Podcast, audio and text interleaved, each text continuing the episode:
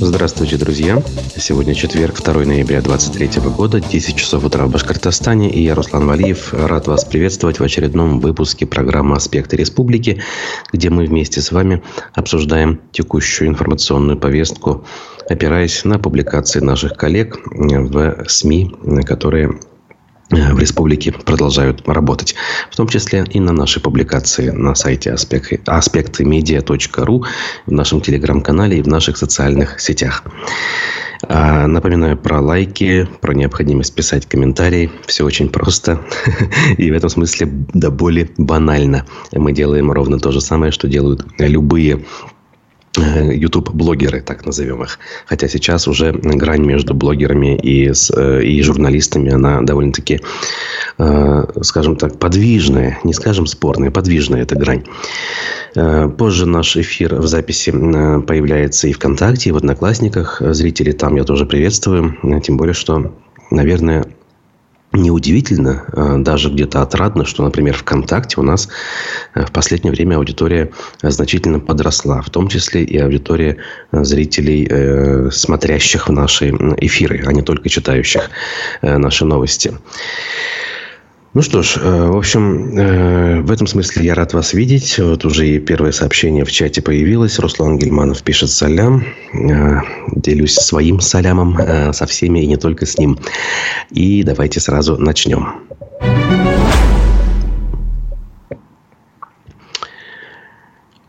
Ой, никогда не поздно. 52-летняя жительница Башкирии отправилась в зону СВО заголовок издания «Медиа Корсеть». Вот с такой для некоторых людей жизнеутверждающей, а для других э, отчаянной новости я решил сегодня начать. Значит, эм, в зону СВО отправилась 52-летняя жительница Башкирии, которая решила стать добровольцем. Согласно информации телеграм-канала «Башкирский батальон», женщине потребовалось 4 попытки, чтобы попасть в ряды военнослужащих. Несмотря на то, что у нее есть муж, двое детей и даже внук, она не остановилась и продолжала упорно приходить в военкомат, пока ее не приняли. Она прошла в итоге трехмесячное обучение в Самарской области и теперь будет служить в медицинском полку. Вот как говорится, э, как бывает. Как круто может работать промывание мозгов э, в плане э, того, как это делает государственная пропаганда из каждого утюга. Причем не только напрямую, как это бывало в предыдущие годы, ну, то есть в информационных выпусках э, и каких бы то ни было там э, аналитических ток-шоу, но и опосредованно. Сейчас мы знаем, что пропаганда, она полностью пронизывает любые даже развлекательные программы. Ну, вспомним старые добрые, когда-то добрые э, «Капитал-шоу Поле чудес» э, с ведущим Якубовичем. Даже там все это дело полностью зашито, скажем так, и красной нитью протекает через эти эфиры. Поэтому ничего удивительного.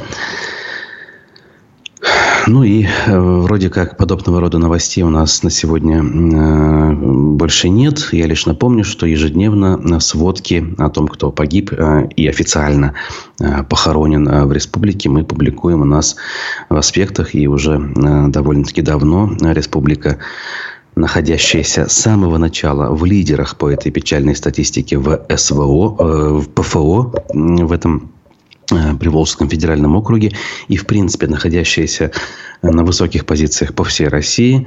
Э, так вот, она уже давно насчитала больше тысячи погибших э, за полтора года этих событий, что больше, чем за время афганской и чеченской войн вместе взятых. Ну, Горсовет Уфы старается не отставать от э, подобного рода инициатив, и он утвердил бесплатное питание для детей участников СВО до окончания школы. То есть на все годы обучения, не только на период там, начальной школы, например. До, до сегодняшнего дня э, льгота действовала только на срок участия родителя в СВО, то есть пока он там находился. Ну, окей, как говорится, не жалко. С другой стороны, э, ну, как бы это цинично ни звучало, участники СВО ну, действительно в этом смысле э, зарабатывают больше, чем многие наши э, земляки, скажем так, жители республики, работающие, например, в сельском хозяйстве или даже на производстве. Э, Поэтому не знаю, но, наверное, в этих условиях э, вряд ли кто-то может прислушаться к таким аргументам, потому что, э, мягко говоря, это э, противоречит государственной политике и идеологии. Но э, кто-то может и вопросом задаться, мне кажется. Опять же, хотя бы в кулуарах или в разговорах на кухнях. Ну да ладно.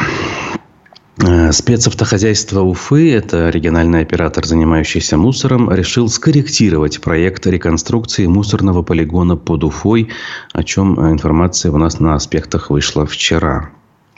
Значит, на доработку проекта реконструкции полигона нерадиоактивных отходов готовы выделить до 92 миллионов рублей, получается, дополнительно. Соответствующую закупку объявила МУП САХ. Речь идет о планах по рекультивации главной городской свалки в поселке Черкассы на северной окраине Уфы. Технико-экономические показатели объекта должны соответствовать проектной документации, получившей положительное заключение государственной экологической экспертизы. Сам проект получил э, это самое заключение госэкспертизы в июне 2023 года. По планам мусоросортировочный комплекс должен принимать до 450 тысяч тонн отходов в год. Полигон твердых коммунальных отходов должен быть рассчитан на прием 400 тысяч тонн мусора ежегодно. То есть 400 тысяч мусора, который будет э, утилизироваться, в смысле складироваться первозданном виде, скажем так, и 450 тысяч тонн обещают сортировать. Вот так вот, ни много ни мало. А согласно тех заданию, площадь полигона составляет почти 103 гектара и так далее, и так далее. Ну вот любопытно, конечно, что пошло не так. Буквально только проект получил экспертизу и уже что-то в нем не то. Нужно выделить еще 100 миллионов рублей только на проект. Э, очень похоже на способ зарабатывания денег для нечистых на руку деятелей. Депутаты Горсовета Уфы не ограничились решением по поводу школьного питания. Они также одобрили двукратное увеличение расходов на выполнение наказов горожан. Вот оказывается, у нас есть э, такая статья в городском бюджете, если кто не знал. Давайте будем пользоваться.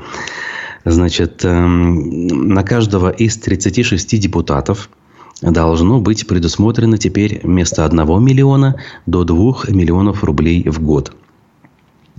А, учитывая высокую востребованность эффективность такого инструмента, как средство бюджета на исполнение наказов избирателей, предлагается изменить сумму с миллиона до двух, сообщил депутат Горсовета банкир Айдар Зубаиров. Второе.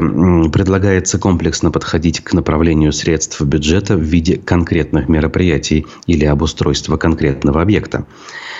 Третье. Предлагается предварительно согласовывать с городским советом сформированный перечень наказов избирателей и утверждать его в соответствии с положением. Деньги, выделяемые на выполнение наказов, не могут быть направлены на финансирование иных расходов, не предусмотренных перечнями наказов избирателей. Вот так вот никогда не знал, что есть какие-то отдельные деньги на то, чтобы исполнять, ну, грубо говоря, мои наказы. Правда, у меня их не было, но если у кого-то были, или даже если не было, то самое время вспомнить о такой возможности и обратиться к своему депутату городского совета, если вы знаете о том, кто является вашим депутатом. У него на это целых 2 миллиона рублей в год. Каждый год. Ну и Уфа отчиталась о том, что завершено благоустройство в сквере имени Сергея Михалева.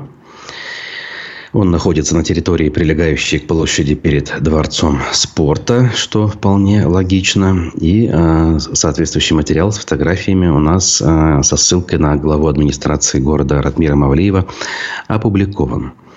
Получилась небольшая, но уютная зона для отдыха и прогулок с детьми, отчитался он. Ну, надо сказать, выглядит симпатично. В этом смысле я все-таки сторонник благоустройства, разумеется, разумного благоустройства, э, не такого сумасшедшего, как это иногда происходит в той же Москве, где ежегодно могут менять дорожную плитку на одном и том же участке.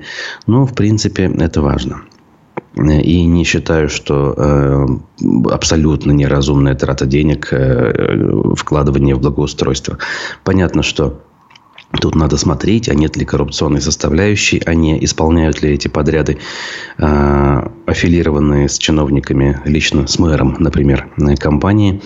Но, в принципе, э, то, что такая работа производится, это, это позитивно. Что хотел сказать? Кстати, говорил я не говорил, на мусульманском кладбище у нас недалеко от телецентра завершены работы по установке надгробие, так скажем, а, на могилу первого президента Башкортостана Муртазы Рахимова. Те, кто там был, говорят, что и показывают, мягко говоря, споры вызывает, э, скажем, изготовление, не способ изготовления, а тот дизайн, который выбрали. Скорее всего, выбрали родственники, поэтому тут не поспоришь. Просто черный куб с надписью. То есть, не барельефы с изображением, ничего нет. Может быть, со временем появится, я не знаю. Но вот если кому-то важно сходить, почтить память на место, то это можно уже сделать.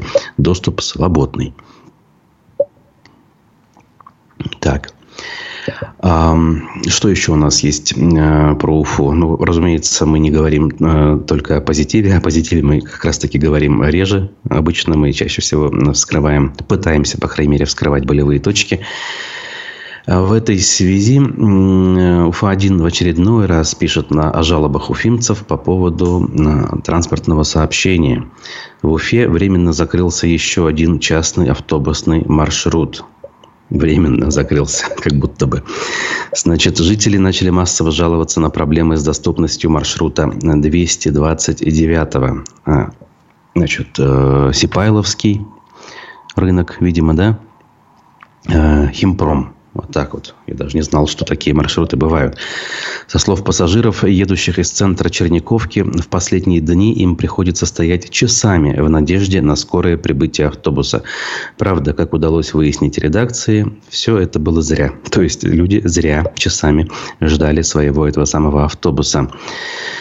Значит, эм, он, маршрут был одним из немногих, кто ехал от самой окраины, это мы уже сказали. Теперь жителям э, Кольцевой придется ходить до остановки на улице Первомайской, чтобы доехать до соседнего района на других маршрутах. Значит, тут предлагаются варианты 209 маршрута, 27, 288. И важно сказать, 20, 229 маршрутом владеет э, один из крупнейших частных перевозчиков. При этом не кто-нибудь, а Фанис Батыров.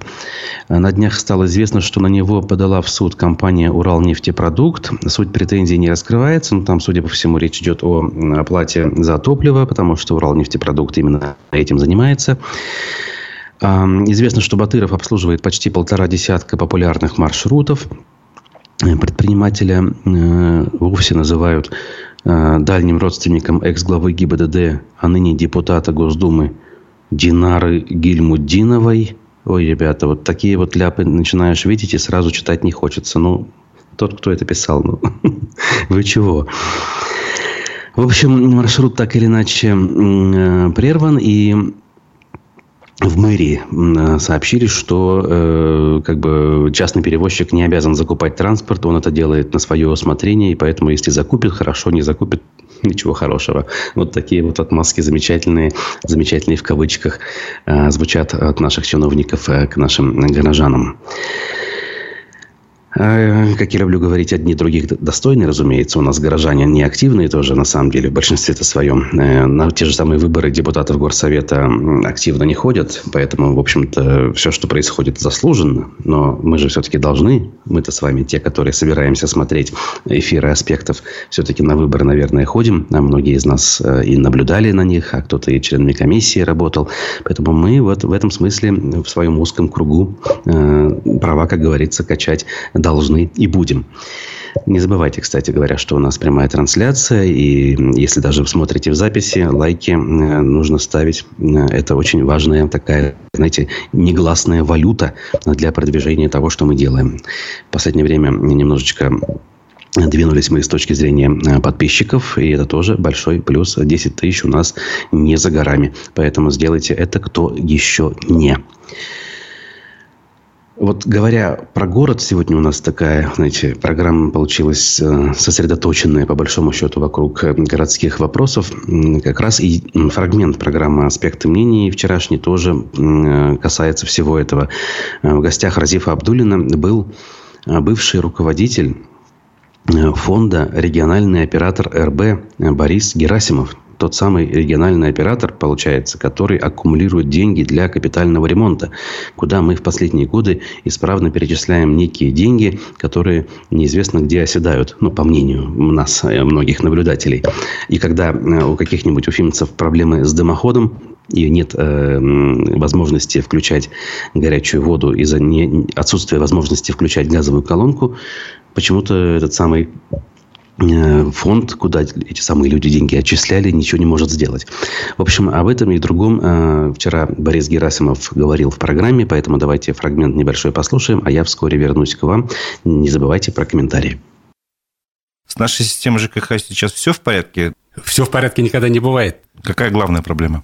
Проблема, надо все-таки разделить функции заказчика и подрядчика когда описался закон о лицензировании управляющей компании, первоначально он звучал примерно так. Управляющая компания должна управлять обслуживанием и содержанием. То есть она управляет. Сама не занимается. Сама этим. не занимается, да.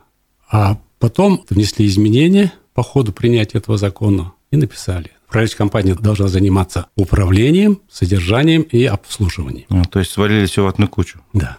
И с этого момента у нас в системе ЖКХ что-то пошло не так, можно сказать. Ну, может, и до этого что-то были какие-то недоработки. Каждый должен своим делом заниматься, поэтому управляющая компания должна управлять, остальные должны обслуживать и содержать дом.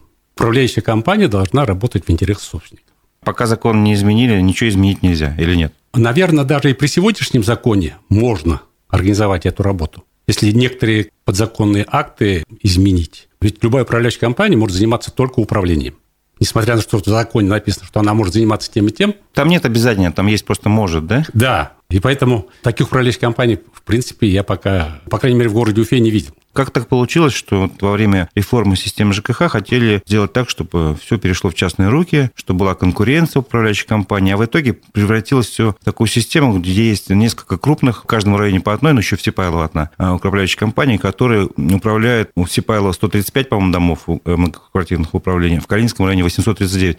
Как можно эффективно таким большим количеством домов управлять? Наверное, надо все-таки было разбить как-то. Вот почему так все произошло, как вы считаете? Ну, если вот говорить об управлении именно, если она работает как управляющая компания, то такое количество домов, примерно по таким площадям, это правильное, нормальное явление. То есть они сами не должны заниматься обслуживанием. Почему? Потому что тогда управляющая компания, она берет часть денег только на управление, и содержать специалистов на меньшее количество домов нерентабельно получается. Почему? Потому что специалисты все равно нужны в этой, в этой отрасли, как управляющая компания, допустим, электрики, сантехники, специалисты и так далее. И тогда просто не получается. И поэтому, наверное, вот все мелкие управляющие компании, они занимаются управлением и содержанием. Как бы им проще совмещать. Ну да, и проще совмещать, и одних денег на управление не хватит. На зарплату. На, на зарплату директору. Ну а как вы считаете, чисто вот сейчас, исходя из практики, э, справляются они с этим управлением?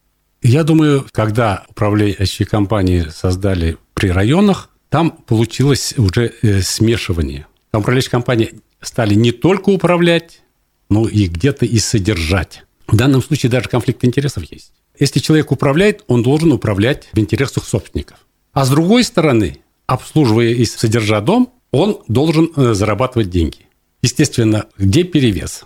У нас все-таки система ЖКХ работает следующим образом. Начислили, собственник заплатил, а потом уже управляющая компания отчитывается, как она правильно, неправильно, это другой вопрос. Когда получил деньги, и уже надо отчитываться, выполнять. Ну, иногда, может быть, если что-то можно не сделать, может быть, лучше не сделать. Почему? Потому что если ты сделаешь, у тебя увеличатся затраты. А увеличение затрат – это уменьшение прибыли. Ну что ж, послушали мы с вами, друзья, фрагмент программы «Аспекты мнений» с э, бывшим руководителем регионального оператора РБ Борисом Герасимовым. А, есть там действительно о чем э, поспорить. Вот и наш зритель Ильяс Басыров уточняет. То есть один подрядчик управляет всеми домами в городе, а остальные на субподряде с протянутой рукой, спрашивает он. Пожалуй, вопрос такой риторический. Да, я тоже не могу на него однозначно ответить. И он же задается вопросом, а сколько интересно получают депутаты Курултая на выполнение наказов избирателей. Опять же, к сожалению, поскольку я никогда не слышал ни о чем подобном, не могу утверждать с уверенностью, что у депутатов Курултая в принципе есть такая статья расходов. И если она есть, то э, какая сумма положена э, на эту статью? Интересный вопрос. По случаю надо будет его задать. Э, тем более, что иногда но у нас бывают в гостях депутаты Курултая в эфирах. Должен сказать, что сегодня у нас один, один из любимых вами э, спикеров в аспектах мнений. В полдень Андрей Потылицын, политтехнолог, будет э, в студии и на ваши и наши вопросы ответит Впрочем, как и всегда, поэтому вопросы присылайте. Эфир не пропустите, ставьте лайки, ну и так далее. Вот. А я дальше двигаюсь. У нас есть еще кое-что, о чем можно сегодня э, поговорить. Значит, тот же самый сайт, на котором мы остановились, ufa1.ru, задался вопросом с подачи э, жителей одного из э, сел под Уфой. Какой завод строят рядом со школой под Уфой и почему протестуют жители? Это заголовок. Значит, жители Акбердина Иглинского района пожаловались на стройку бетонного завода в непосредственной близости от их домов и школы. Свои переживания и снимки с места они прислали в редакцию. Значит, Акбердина расположена в 50 километрах от райцентра Иглино. Ближе оно, на самом деле, к Уфе, на границе с э, другим селом, Нагаево. Э, в 30 километрах от центра города по-моему, даже меньше. Э, по словам жителей, которые обратились в редакцию, в центре села строится бетонный завод. Э, это мы уже поняли. Зачем много раз повторять? Активисты Акбердина уже собирают подписи против строительства и отправляют жалобы и требования о проверке законности строительства данного завода. Представители администрации говорят э, то о том, что бетона там не будет, а будут керамзитоблоки, то есть тротуарная плитка. Э, по факту уже установлены первые колонны и две цистерны для хранения. До ближайших домов 250 метров даже не наберется. Рядом школа, рассказала жительница. В общем, и радио Хабирову они пишут, и прочее, прочее. Значит, ссылаются они на то, что никаких слушаний с людьми не было. Но при этом, вот опять же, люди, как обычно, до последнего э, им Э, скажем, важен принцип «моя хата с краю, ничего не знаю», э, ничего не интересно, на выборы мы не ходим, документы не смотрим, и только когда петух жареный клюет, они начинают двигаться. Так вот, а выясняется, что, по словам главы Иглинского района Гюзель Насыровой, э, там все нормально. Мы приглашали собственника, я с ним сама разговаривала, запросила у него документы. У этого участка промышленное назначение. Оно уже давно там, с тех пор, как его выкупили. То есть об этом стоило знать и догадываться людям, наверное, соседям так называемым. Пока все работы остановлены, ничего не строится, но собственник сказал, что никакой бетонный завод они строить не собираются. Они подготовят документы, завтра нам их покажут. Если будет нужно, обяжем их заказать экспертизу, чтобы понять, будет ли это производство приносить вред жителям и окружающей среде. Все сделаем по закону, не в ущерб жителям, конечно, сказала она.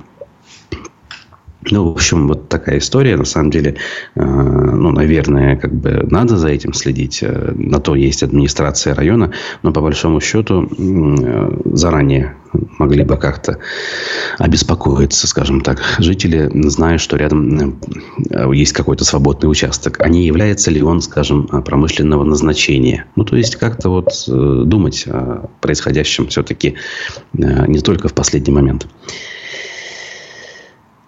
Так, здравствуйте, Марат. Значит, а я дальше еще двигаюсь. У нас кое-что есть.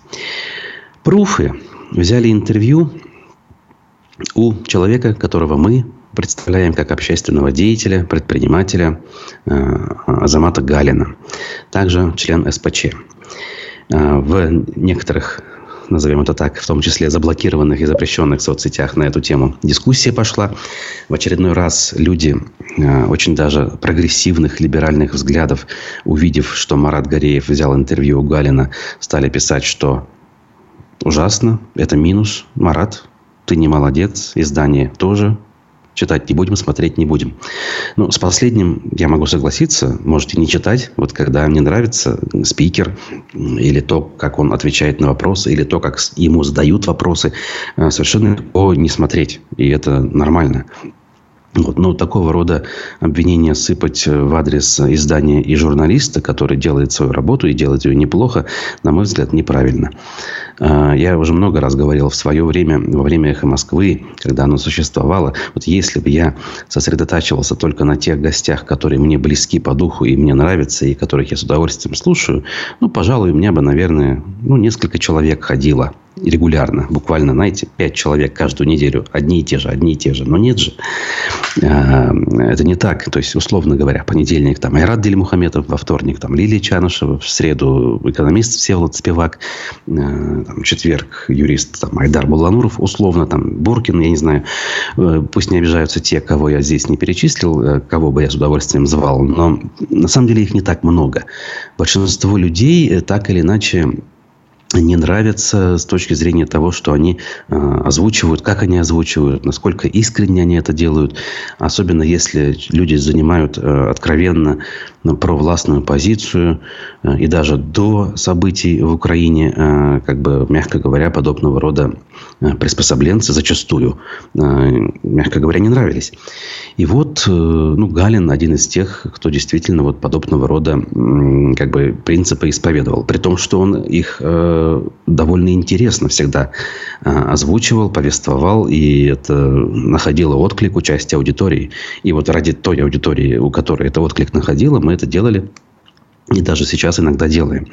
Так вот, в этом смысле пруфы молодцы. Марат Гореев, в частности, большой молодец. Я еще раз э, хочу повторить уже публично в эфире э, те слова, которые написал в соцсети, что вы молодцы. Даже Рауфа Рахимова в этом смысле пришла э, с комментариями и разделила точку зрения, э, которую э, я сам озвучил в этой переписке. Ну, давайте так. Интервью любопытное. Действительно, оно есть в видеоформате, есть в текстовом формате. Здесь, например, начинается разговор на тему СПЧ. Чем ты занимаешься в СПЧ? Спрашивает Марат у Галина. И тут же довольно откровенно, не стесняясь, надо дать должное, Галин рассказывает. Другие, например, этого не делают. У меня был разговор с Мурзагуловым, ныне он признан иностранным агентом. С его подачи я и попал в Совет по правам человека. Я так понимаю, что когда СПЧ формировали, он должен был стать неким общественным инструментарием, механизмом по реализации инициатив главы, когда тому нужна общественная поддержка. Кабиров, если ты помнишь, пришел на волне эйфории. эйфории. Ему был дан большой аванс. Значит, э, тут что важно?